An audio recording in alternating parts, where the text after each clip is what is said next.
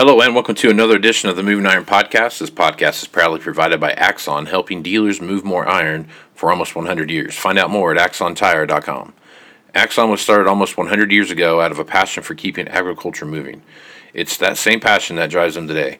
With a vision for a better experience for both farmer and dealer, they set out to create a better way to move more iron. When you partner with Axon, you get immediate access to a full range of products and solutions designed to meet the complex needs of today's grower. Axon carries all major brands and sizes of tires, wheels, and tracks. From custom colors and sizes to fully customized wheels, you can have the solution for virtually any problem today's farmer is trying to solve. To find more or become an Axon dealer, please visit axontire.com. Moving iron in the 21st century. Hard-working people working hard for you and me. Moving higher, time and time again. Through the years you'll find us here. Moving higher. Hello and welcome to Moving Iron Podcast number 223. This edition of the Moving Iron Podcast is brought to you by Axon Tire, helping dealers move more iron for the past 100 years. For more information, go to axontire.com. Also, Tractor Zoom, delivering insights. If you're looking to see what's going on in the auction market, Tractor Zoom has a product called Iron Comps, and it's a great place to track what's going on in the auction markets and see trend lines develop, because they get information from about 500 different independent auction houses. And nothing scrubbed, so everything that you get there is fresh from the auction market. So if you're checking out Iron Comps and you want to move forward with that, use Moving Iron at checkout and you get yourself a sweet discount. Today, my guest is Ray Bohacz, and Ray is the hot rod farmer. You probably see him on about all over the place because Ray's a busy man. Ray's got a show on XM Radio 147 Rural Radio called Farm Machinery Digest Radio. He also has a podcast called Idle Chatter podcast, and you hear him on the Moving Iron podcast with these bushels and cents. So, Ray, welcome to the show, man. Hey, well, thank you. Thank you so much, Casey, for having me on. It's an honor, and I greatly appreciate the opportunity to connect with your audience today. Yeah, Ray's been on the podcast once before, and you know, Ray and I've had a working relationship here for the past couple years or so, and you know, we kind of hit each other up from time to time about what's going on. And I thought Ray would be a good person to have come on and talk about what is happening in the marketplace right now with right to repair. So before we get to that part, Ray, why don't you give just a brief background of who you are and kind of what your history is in the automotive business and the agriculture business and all these different things, and kind of how why I have you on the podcast and I'll talk about right to repair. Okay, certainly. I thank you for that. Basically, I've grown up with two passions in my life, both agriculture and the automobile industry, specifically engines. And we have a farm in New Jersey with sweet corn growers, so that's where I got the dirt under my fingernails. But I also got the grease under my fingernails because I love cars and love machinery of all types. And my dream was to become... You know, the dream of a young boy has no boundaries, so my dream was to become a mechanical engineer in Detroit working for an auto company and also be a farmer and run our family farm. Like I say, a young boy doesn't recognize the fact that that's 650 miles apart and there was no way that could physically happen. Right. But we don't let details ruin dreams. But anyway, what I did is I pursued a degree in engineering, and due to family circumstances could not go to Detroit and remained on the family farm. And I also got involved with building drag race engines, and that's why I call myself the hot rod farmer. And then I worked for a number of years in the auto industry. When I was in college, I worked in a Buick dealership, and I did all of what the industry called, the car industry called, drivability problems. So, and I was able to come on board with the early engine management systems, which really is the precursor to everything that we see today on advanced farm equipment, be it Tier 4 or some sort of control logic. And I was able to work in that segment, and I got a job when I graduated college and stayed on the farm, but got what we would call, an in-town job, and I got a job with an oscilloscope manufacturer and emissions analyzer company called Allen Test Products. and I became a training instructor and technical demonstrator. So my whole career path in the automobile industry was basically in engine, what we call engine management systems. And that is, like I said, it's the precursor to everything you find on modern farm equipment. And then I got involved with magazine writing, and I was writing for my career for 23 years. I've been writing for car magazines. And then also I saw a need to bring what I called automotive-style articles and education to the agricultural community, because the agricultural community did a very good job as far as agronomy, farm succession, marketing, but they were very weak as far as teaching the farmer about their machinery. And I'm not talking about how to drive it. I'm talking about the mechanics of how it works. So I got involved with Successful Farming Magazine and was writing for them for a number of years and was on their TV show, but they frustrated me because they really didn't see the value in educating the farmer more than just giving him enough to get in trouble. So that was the impetus for me to start my Farm Machinery Digest website, which is basically all educational, and my Idle Chatter podcast. And then just this past January, I was recognized by Sirius XM Rural Radio to bring my show onto their network. And through the podcast world, that's how I met you, as you said before. But interesting enough, like this industry, we've talked, we've been on each other's show, but we never met each other. Yeah, so exactly right. That's exactly right. If I sat on a plane next to you, I wouldn't know who you are unless I recognize your voice. Yep, that's exactly the truth. I have a lot of friends in the world that are like that I know very well, but I don't know that I can pick them out in a crowd. So it's definitely a small world, Ray.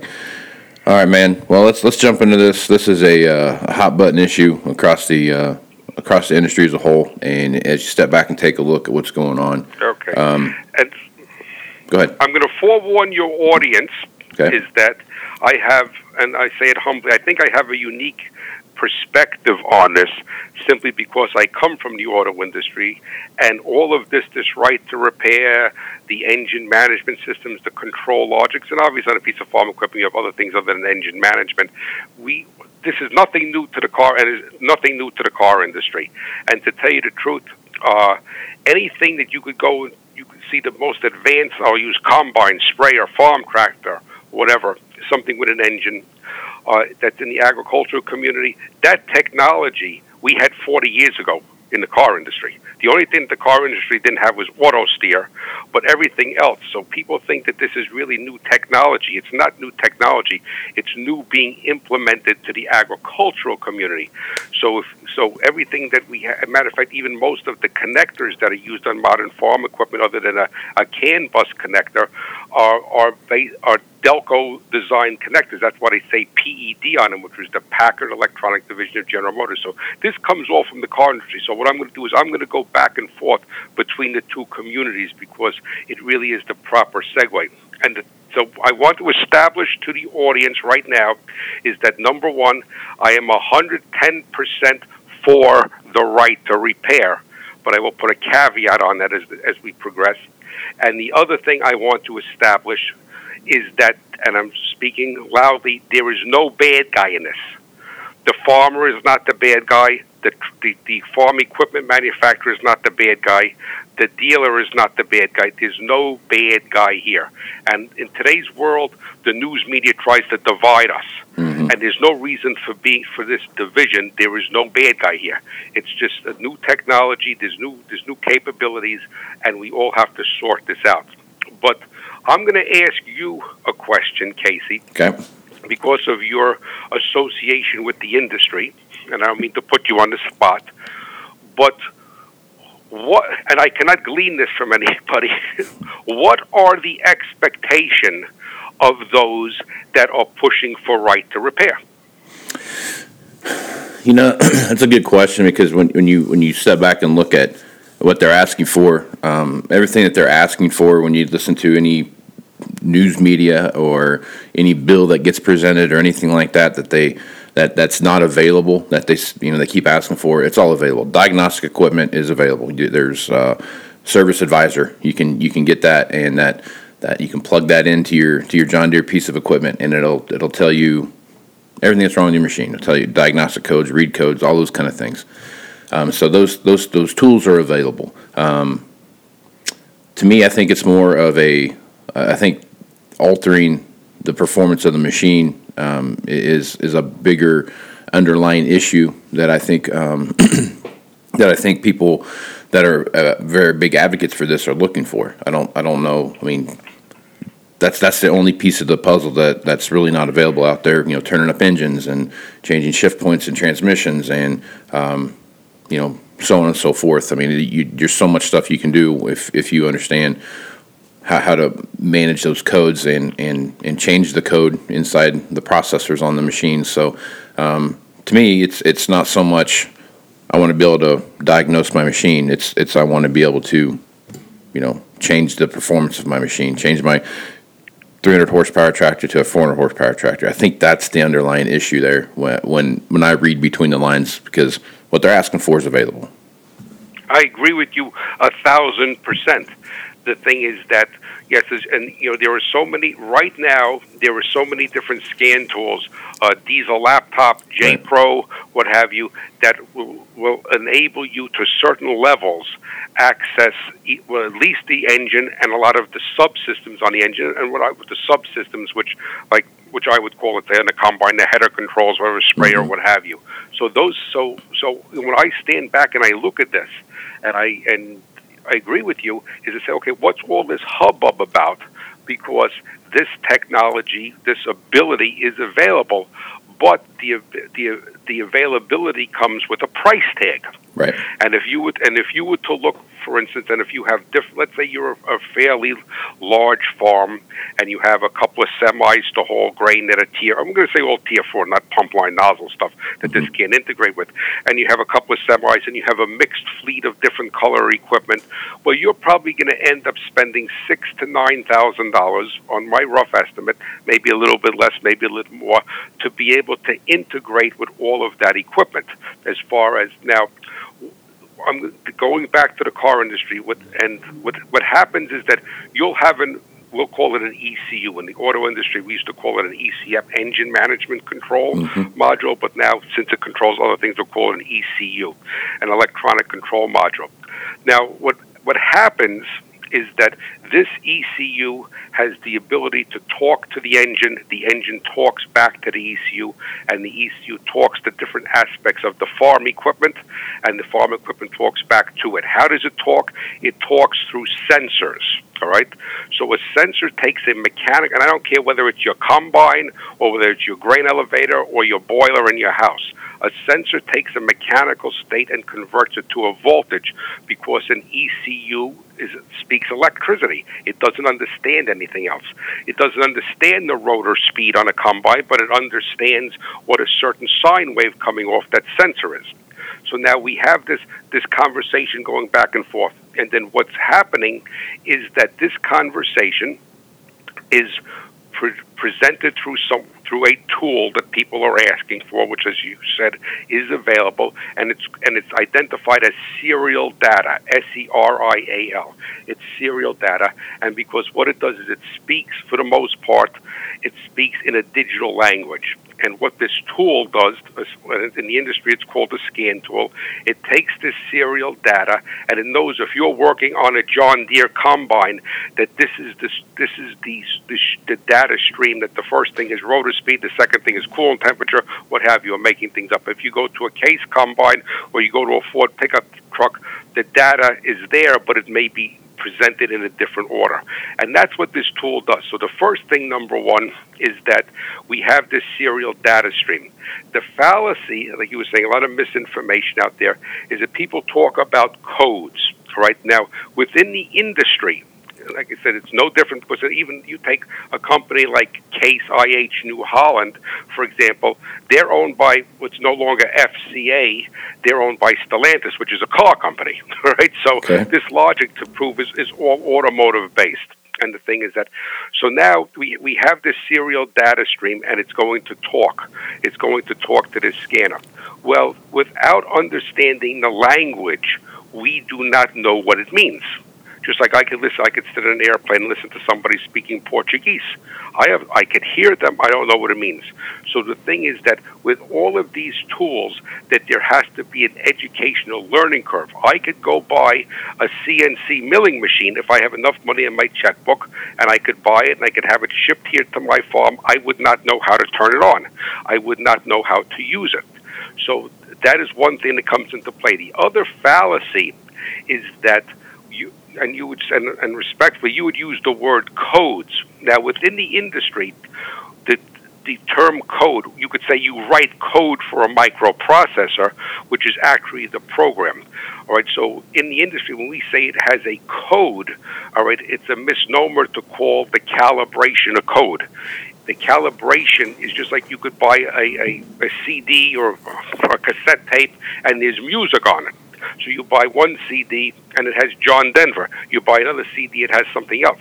The dynamics of so that is the calibration. So it's not codes, it's calibration. So now the misnomer is that people think that they're going to have a problem with their piece of equipment, whatever it may be.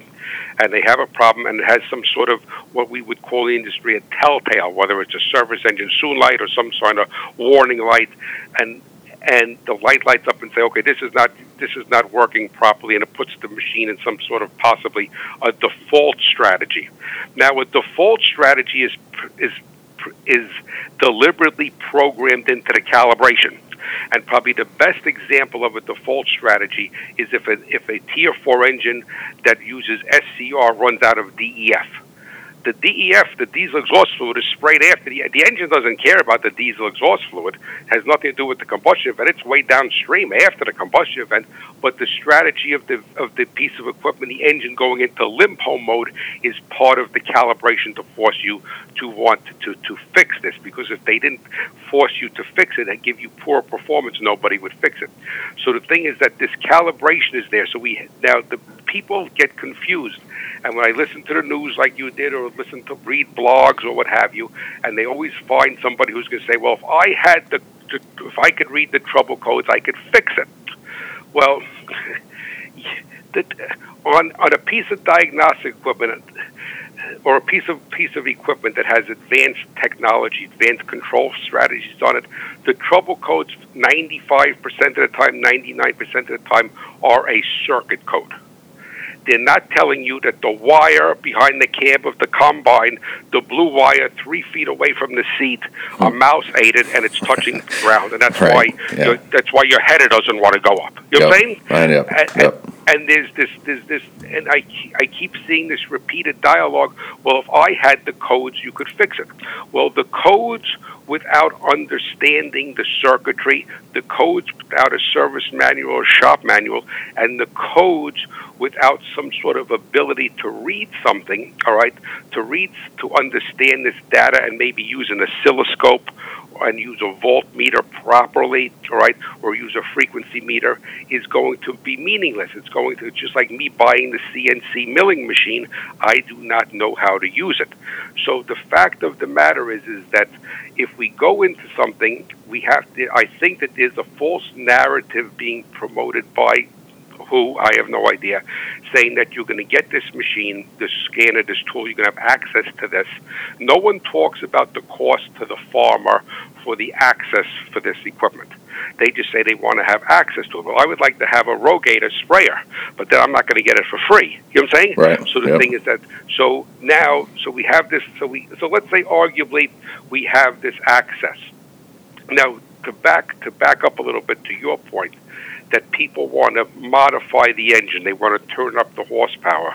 They want to do whatever they want to do. Look, I'm a hot rod farmer. I made my living doing that. Right. So you don't have to convince me. Right. I mean, it's like the country song says, there can't be a girl too pretty or an engine car too fast or an engine too powerful. Right. But the fact of the matter is that, and like I said, we'll go to the pickup truck industry, which is the auto industry. You could buy different calibrations for a diesel-powered pickup truck. All right, and you could buy this SCT tuner, Hypertech. There's a whole handful of different companies that have these tuners for vehicles, on-road vehicles that go, and you could turn up and you could turn up the power. And almost every kid that has a diesel pickup truck has done that to some extent, all right? And the thing is that, and that's all well and good, but the fact of the matter is that when, as an engineer who came from the auto industry, is that when something comes to market, be a combine or be it a pickup truck or be a car, is that they only bring the power level to a certain point because they want to have a safety zone, just like a half-ton pickup truck carry more than 1,000 pounds, but they want to have a safety zone. And what happens is when you go and you turn up these calibrations on anything, is that depending upon the level you turn it up, you're minimizing that safety zone or actually going past that safety zone. So the thing that becomes very ugly here, and I said there is no bad guy, is that and there are products right now on the market that you could take your combine or your farm tractor and independently of having any right to repair, that you could put another controller in line to it that's going to trick everything and increase the power. But keep in mind is that, like I said, I'm a drag racer. I'm a hot rod farmer, so there's no. I mean that's. But keep in mind that whenever you increase the power in something, that you are basically reducing or eliminating the safety net that the manufacturer put into that engine or that drive line or that turbocharger, so that it gives you an acceptable level of life.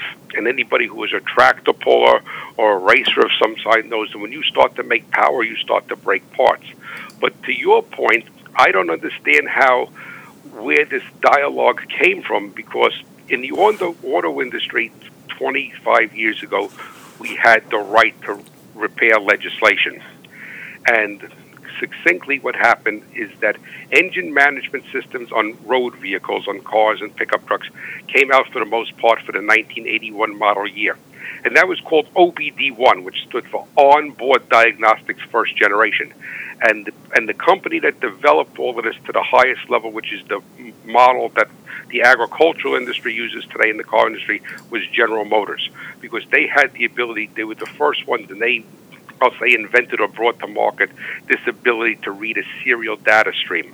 Back in the early 1980s, if you had a Ford or if you had a Chrysler product or you had a BMW, there was no data stream for you to read. You could not eavesdrop on that conversation that the computer was having with the engine and back and forth. And then what had happened was that scan tools were available. There was no legislation that you couldn't buy it. But then again, you were buying a tool, and you said, I don't understand this. What am I looking at? So the thing is, and for the 1996 model year in the auto industry, what had happened was that they came out with OBD2, which was Onboard Diagnostics Second Generation, and the EPA mandated that a certain amount of the serial data that every manufacturer who sold a light-duty vehicle in the United States needed to provide serial data, and they needed to use a common language.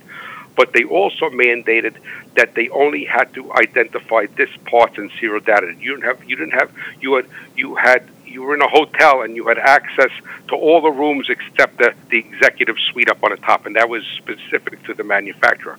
Now, what was different back in the auto industry is that the auto repair shops lobbied for the right to repair. And the thing is that you don't see so much with the agricultural side, with the independent repair farm equipment repair person is lobbying for this. Maybe they are, maybe they aren't. But it was not the consumer, the car owner, that was lobbying for this to the government. Now, keep in mind, in the auto industry, what drove the right to repair, the legislation of the right to repair, to give auto repair shops the ability to buy more access into this, was to give the consumer, Mrs. Jones, the ability to choose to have her car fixed at Ray's repair shop because she liked Ray versus going back to the car dealer.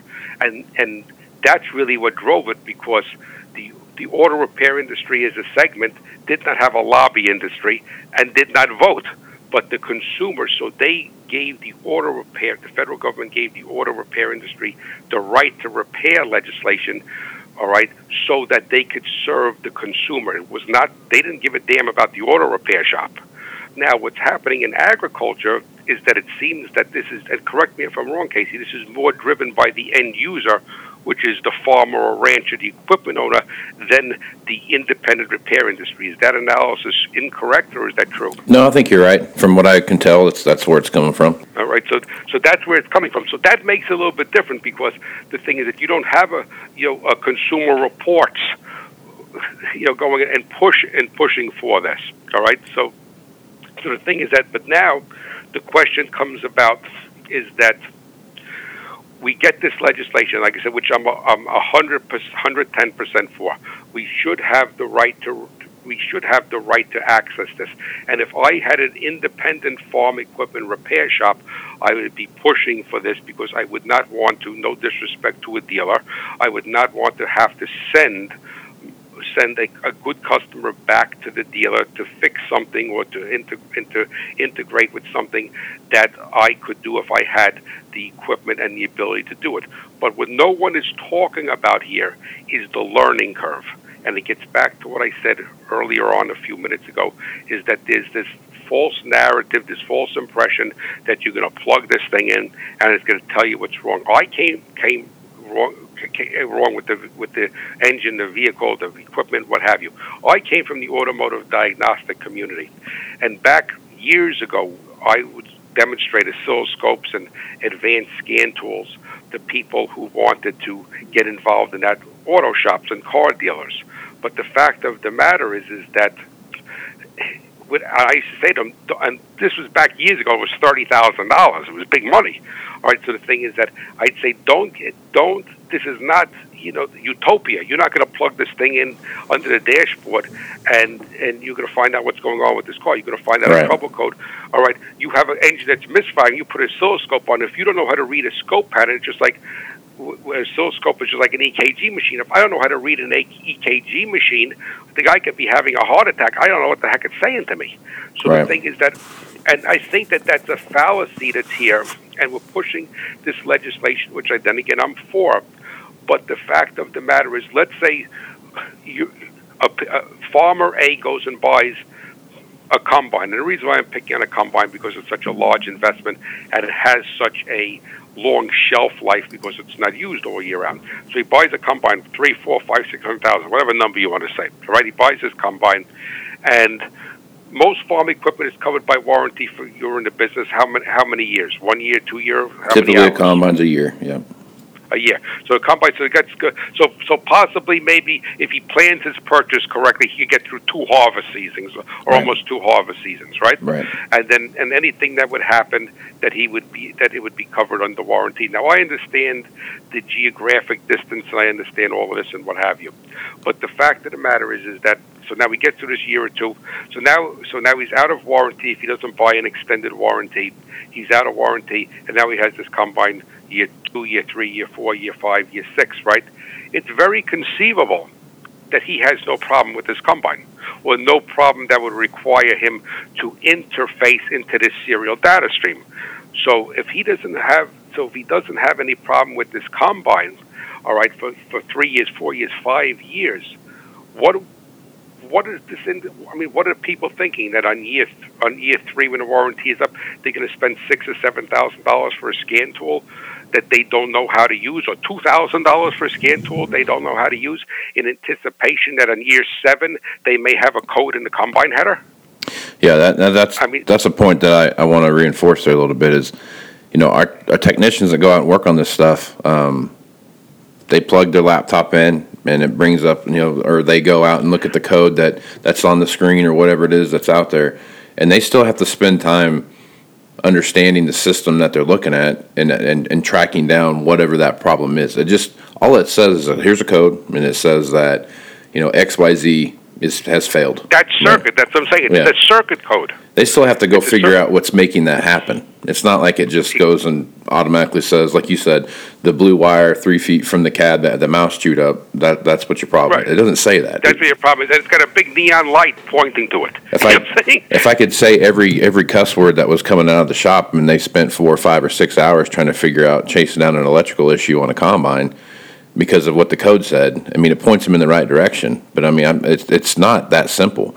And you've got these technicians that have spent you know, a new system comes out, we'll spend 15 to 25 hours worth of just specific training on one little thing, one tiny little thing, not the broad machine, but just this one little spectrum of that machine, so they can understand what it means to go out and fix it. Exactly, and that's what I saw 25 years ago in the car business. Now, if you look at an engine or look at a combine, we keep going back and forth to combine, or we'll bounce back and forth between a combine and a pickup truck. All right, the thing basically is that if that particular application in that circuit uses a Hall effect switch, which is a 3-wire switch. But people call it a sensor, but it's actually called a switch because it's on and off, and it produces a square wave. And I know for a fact that some John Deere combines, only because I had a listener interface with me, all right, use that as a turbocharger over speed sensor. Right? Some of them use a sine wave, which is a 2-wire sensor, but this particular, I don't remember what model it was a couple years ago.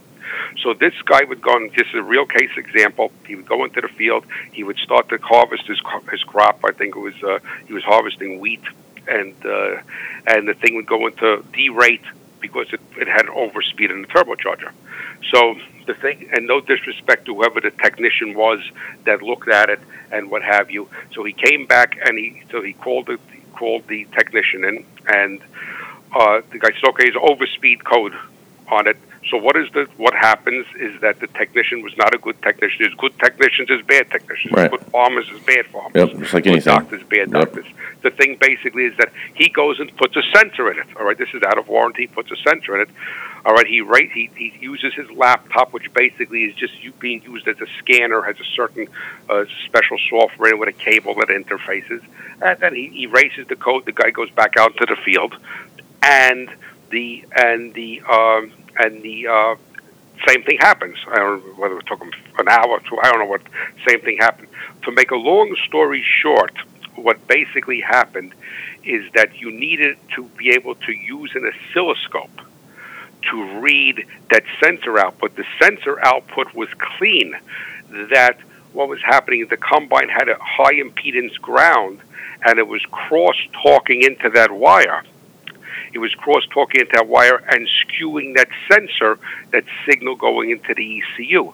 So instead of the ECU thinking that I'm making up an arbitrary number, that the compressor speed on the turbocharger was 80,000 RPM, it thought it was 100,000 RPM or 120,000 RPM because of this, what they call EMI, electromotive interference. So basically, in essence, the proper protocol, and I'm sure if the technician followed the John Deere steps, it would say confirm the signal at the ECU. But to confirm the signal at the ECU for a Hall effect sensor, Hall effect switch, or a sine wave or something like that, you need to look at that on an oscilloscope, because you need to be able to see a visual picture of that circuit. So now we say we have the scan tool. We know where to look.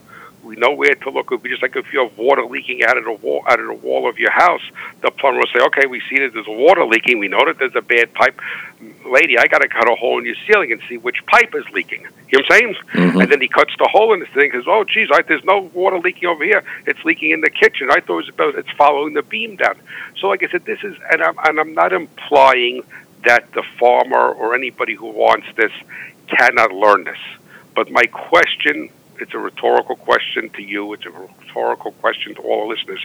Are you willing to make the financial and time investment to learn this, because in the anticipation that 5 years from now, 3 years from now, 2 years from now, that you may have a potential problem? And as a businessman, I would say no. We had a Electrolux vacuum cleaner. I love to fix stuff. Mm-hmm. You needed a special tool to take the vacuum cleaner apart to access what they call the power head. I'm not going to spend time buying a $100 tool that I'm going to use one time, never maybe use it again. I said to my wife, bring it to the guy in town, let him fix it for $75. I don't want to get involved with it. So, I mean, was Electrolux a bad guy? No. Was the vacuum cleaner guy a bad guy? No.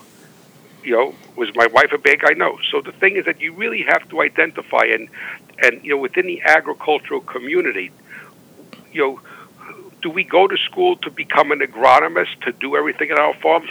No, most likely no. There are some people that are agronomists and come back to the farm. But should we have a knowledge of agronomy so that we could be a successful farmer? Yes. Yep. All right. But we often sublet things out in this industry, and every industry does that because it does not. You can't have enough knowledge or enough equipment or enough. It very quickly converts over from being a business model to becoming a hobby. Yeah, exactly. And hobbies, you never make money on hobby. Not very often. No. So the thing basically is that. So when I look at this, the car industry is full of that. That every industry is full of that. We have advanced equipment today. We have advanced control strategies.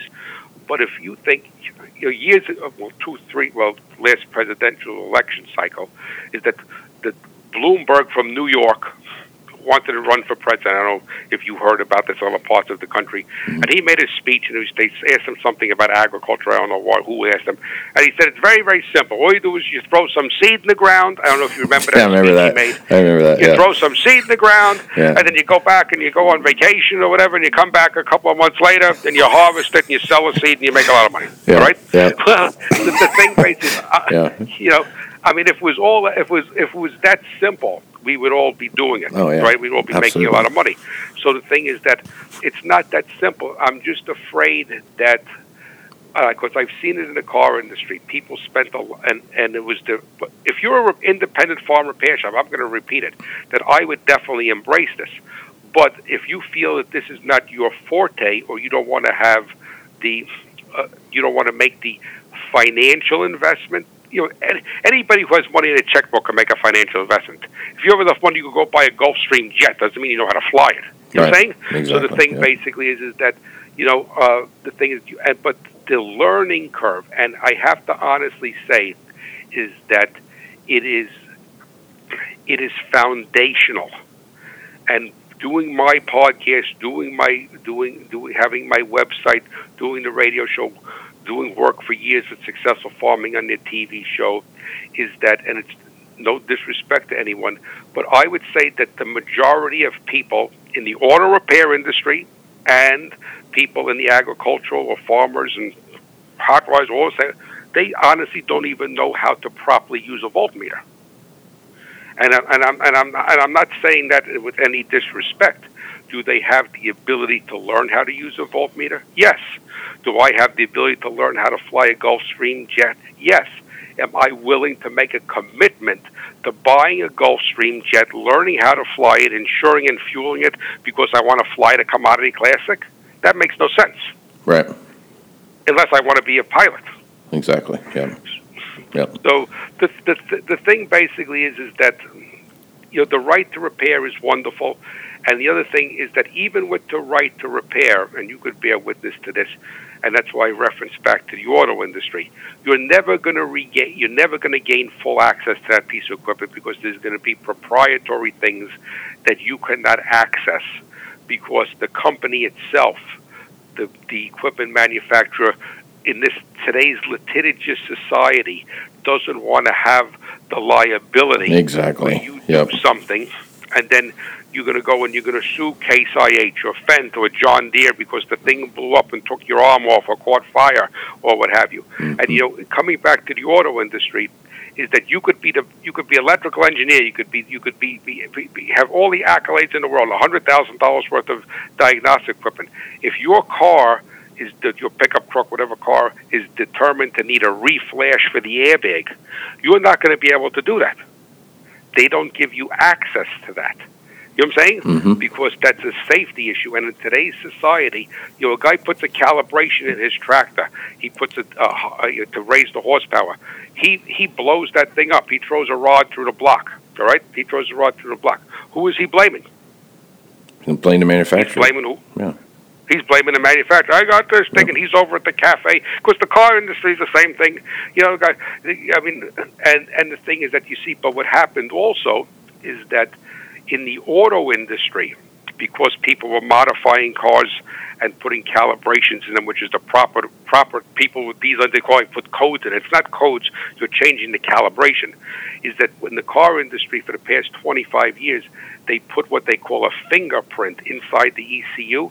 So if you go there and so you have your diesel pickup truck, and you go, so man, I'm going to turn the boost. They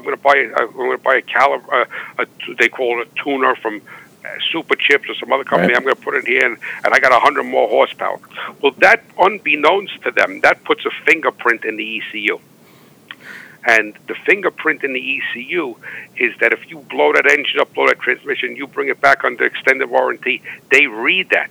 And they say, ha-ha, buddy, you wasn't here. You reflashed this. Even though you reflashed it back to the stock calibration, it puts that fingerprint in the ECU. And I personally don't know this for a fact, but I think that the agricultural community does not have a fingerprint in there yet. But that's software. Yep. It will. And that software code. They don't need your machine in their shop to put a fingerprint, and especially with telematics today, mm-hmm. they could put a fingerprint in that. Yeah. So you're gonna do this, and probably at this particular point there is no fingerprint in it because people don't have access to it. So what it boils down to is that, I'll make it very simplistic, that do I agree with you? And I'm repeating it because I don't want people to get a soundbite and say I disagree with it. I'm 110% behind giving you the opportunity for the right to repair, that door is not closed on you. There is no bad guy here. The dealership, and a lot of people don't realize, and you could bear witness to this from your dealership experience, is that whether it's a car dealer, equipment dealer, if you have that franchise, the manufacturer comes to you and says that you have to have essential tools for this piece of equipment, right? And, you have to, so the dealer has to, so let's say whatever, a new combine comes out, a new sprayer comes out, and there's special tools for it. And the same thing is with the car industry. You need to buy these essential tools because the manufacturer says, hey, I go over there and I buy this $400,000 combine, and this is a special tool you need to do X, Y, Z on it, that you have to have that essential tool. So the dealership, the dealerships make a huge investment in essential tools and sending their employees to be educated and trained on this. Mm-hmm. Now, the thing is that these essential tools, for the most part, are extremely expensive. Yeah, they're real expensive. Because they need to be designed and manufactured at very low volume. It's not an oil filter wrench. Right. So the dealership, so the dealer principal looks at it and says, oh, man, whatever, I'm a Gleaner dealer. The new S9 Combine came out. I got to buy $10,000 for essential tools if I want to sell this. You know what I'm saying? Right. And the thing basically is that, and there's an investment there, but anybody with money could write the check. It's what do you do with that tool and have the knowledge, and then the other things afterwards. So, if I were to, put some closure to this. I agree 100%. Let's bring it to market. Let people have access. If I was an independent farm repair facility, then I would explore getting involved in this aspect of the business. All right. The thing, nobody is a bad guy. Nobody's a bad guy.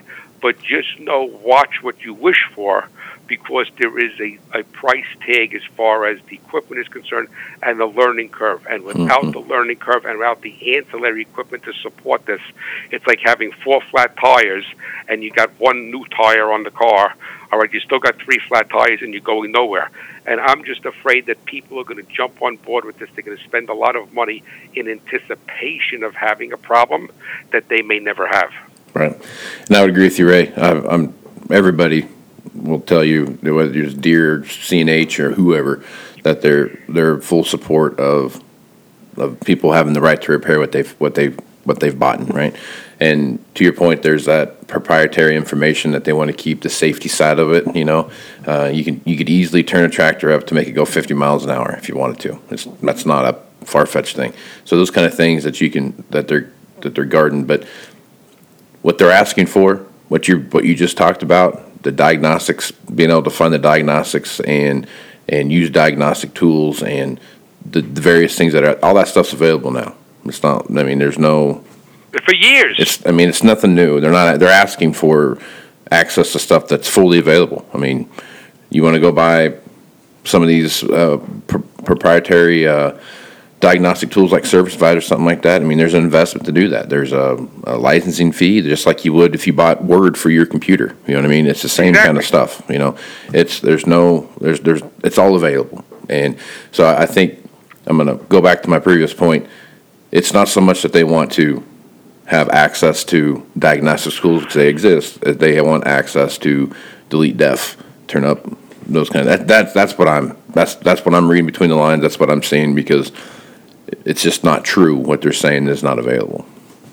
No, I agree. I agree with you 100%. So I shake my head, and then if people want to go and they say, well, I want to, and I'm going to use the pickup truck because the guy who did this on his pickup truck's going to want to do this on his combine. Oh yeah. The thing basically is that the fact of the matter is that people want to bypass a lot of these emission equipment. You know what I'm saying? Mm-hmm. And the thing is that whereas 1996 was the witching year in the car industry because of OBD2, is that 2007, 2010, 2012, 2013 as the emission control standards were now applied to off-road vehicles to different levels. Is that became the target where people say, well, I want to go, I did a DEF delete on my pickup truck, and the fact of the matter is that I like it better. I want to do a DEF delete on my combine, so I want to buy this thing. But, you're coming from the engineering community, from the automotive engineering community, is that this stuff, and I'm not going to say nothing breaks and nothing goes wrong. I'm not going to say that because that would be foolish. All right, but the fact this stuff is tested, whether it's John Deere, whether it's Ford, whether it's Case IH, this stuff is tested ad nauseum. Yeah. Because no manufacturer wants to go and produce a product, all right, that sells it to a consumer, be it a car or a combine, all right, that becomes problematic. And the thing is that, is there problems? Yes, there are. Historically, most of the time, if it's a factory-issued problem, if it's not an anomaly in assembly, like somebody pinched a wire or something like that, or it didn't tighten the bolt, the thing is that usually it's a vendor issue, whereas the vendor changed the specification. So you buy a new something, and all of a sudden the rear main seal starts to leak. You usually track that backwards and say, well, geez, this company, they ordered the rear main seals from this company, and they changed the material of the rear main seal. It's not built. It's like you go into the seed dealer and say, well, I want GMO, I want a Roundup Ready corn, and the guy gives you this bag, and you think it's Roundup Ready, and you go in the field and spray it with glyphosate, and you kill it. So I thought it was Roundup Ready. So the thing basis that usually happens, but really, in all honesty, if you were to look at it, I know that like DEF has been problematic for some people, all right, and things that in regen and regen cycles of the diesel particulate filter. But I'm not going to say it's operator error because it's not really operator error. What it is, it's maintenance error. Because the thing is that people don't recognize that those components that are giving them problem, usually their use cycle or the way they're maintaining the equipment is not falling into line for that protocol. And the thing is, it's causing a problem. And then they're stuck on. I don't know whether it was Corn Warriors or Extreme Ag, one of these shows, guy. And like I said, it's not impossible if you'd have a problem. Otherwise, the car dealerships and tractor dealerships wouldn't have a service department. You just send this stuff out, and they would love to close the service department down, right? So the thing basically is that. But historically, if the more complexity, when I teach this, the more complexity that you bring into anything mechanically. The most simple most simple tool, right, is an anvil, right? I'm not even going to say a hammer, because it's a hammer, you could bust a wooden handle on it. An anvil. Nothing's going to happen to an anvil, but it doesn't do much. So if you start to add all of these controls, all of these abilities into a piece of farm equipment, then, in engineering we have an acronym called KISS, Keep It Simple, Stupid. But once you start to add all to this, you can't follow the KISS acronym because there's more chances of something to go wrong because it has more capabilities. But historically, what has happened is that the operator of the equipment doesn't realize that all of these new machines are wonderful. I don't care what brand it is. These new engines and cars and pickup trucks are wonderful. Do some of them have some idiosyncrasies? Yes. But they are very, very maintenance sensitive. They're not the anvil. You can't say, well, I had my grandpa had the old JD 4020, or I had an old Case combine with a slant 6 Chrysler. They're very maintenance sensitive. They need to be maintained properly on time. They're very sensitive to the fluids that go in them. If you're the type of person who says, well, I'm going to use this one oil and everything, and then one hydraulic fluid, everything. And, you know, and years ago, what people don't realize is that as an engineer, you designed the piece of equipment or the engine or hydraulic system around the fluid that was available on the market.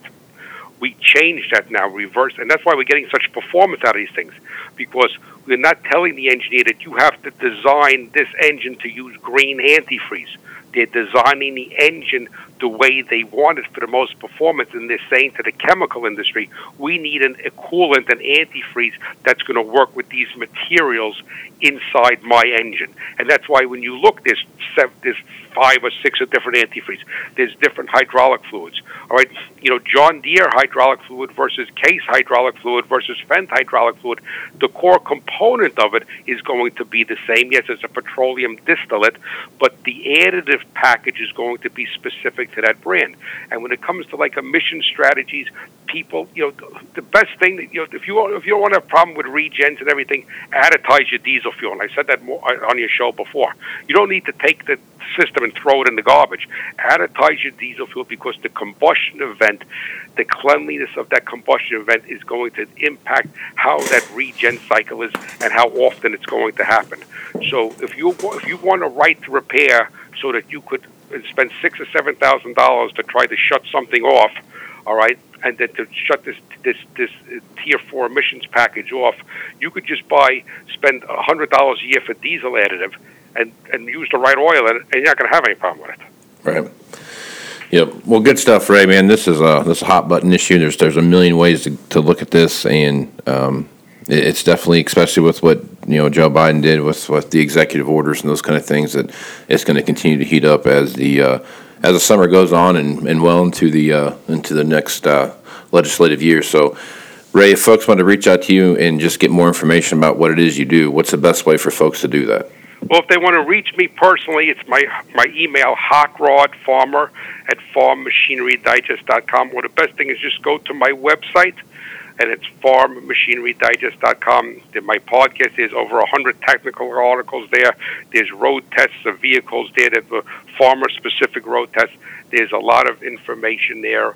It's a quick, easy read, and I welcome people coming to it. It's an educational product. It's meant to have a transfer of knowledge to the agricultural community, where my heart and my passion is. Right on. And when does your Farm Machinery Digest radio show on XM? What time does it air? It's Saturday at 11 a.m. Eastern. All of their time zones are Eastern, and it's a replay, what they call an encore, Sunday at 6 p.m. Eastern. So right on. Is that on their own? Sorry, is that on their on-demand feature as well, that they could go back and look at past episodes?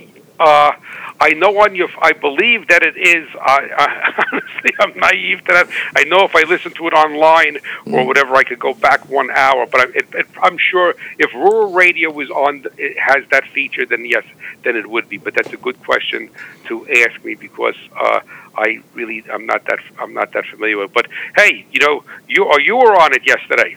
Yeah, and I missed it, man. I was out cutting trees, and I couldn't get away. Trees. I was all up in a tree. I'll have to send you the. I didn't. I spoke about your Moving Iron podcast. Not that I was going to be on it, but your Moving Iron podcast. So I think you do a great service for the industry, and it's a great resource. And I would love for my audience to be able to connect with you there, because it's you need all different tools in your toolbox, and you know. I'm the engine guy, I'm the theory guy, the mechanical guy, but you're the business guy. You know what I'm saying? Yeah, I appreciate that. And success on the farm or ranch means you need to be hitting in all cylinders, right? Yeah, you can absolutely. Have the best crop yields. If you don't know how to market it, you're going out of business. You can have the best crop yields, you know how to market it, you get good money, but you blow up all your equipment and you're out of business, right? Yep. Yep. So it's a three-legged stool. But I thank you so much for connecting with your audience, and I think it's, and like I say, no one's a bad guy in today's world. The news tries to make people a bad guy. No one is a bad guy, you know. Yep. But just make sure that you know before you write a check for a piece of diagnostic equipment. Make sure you know what you're writing your check for. Absolutely, no, that's good stuff. Well, Ray, thanks for being on the podcast, man. Thank you so much. You have a blessed day. You take care. Bye bye. All right, we'll see you. I'm Casey Seymour with Moving Iron Podcast. Make sure you check me out on Facebook, Twitter, and Instagram. That's where you're going to find the latest editions of the Moving Iron Podcast. And also go to movingironllc.com. That's where you're going to find the entire library of the Moving Iron Podcast, as well as any blogs I've written. They'll be there as well.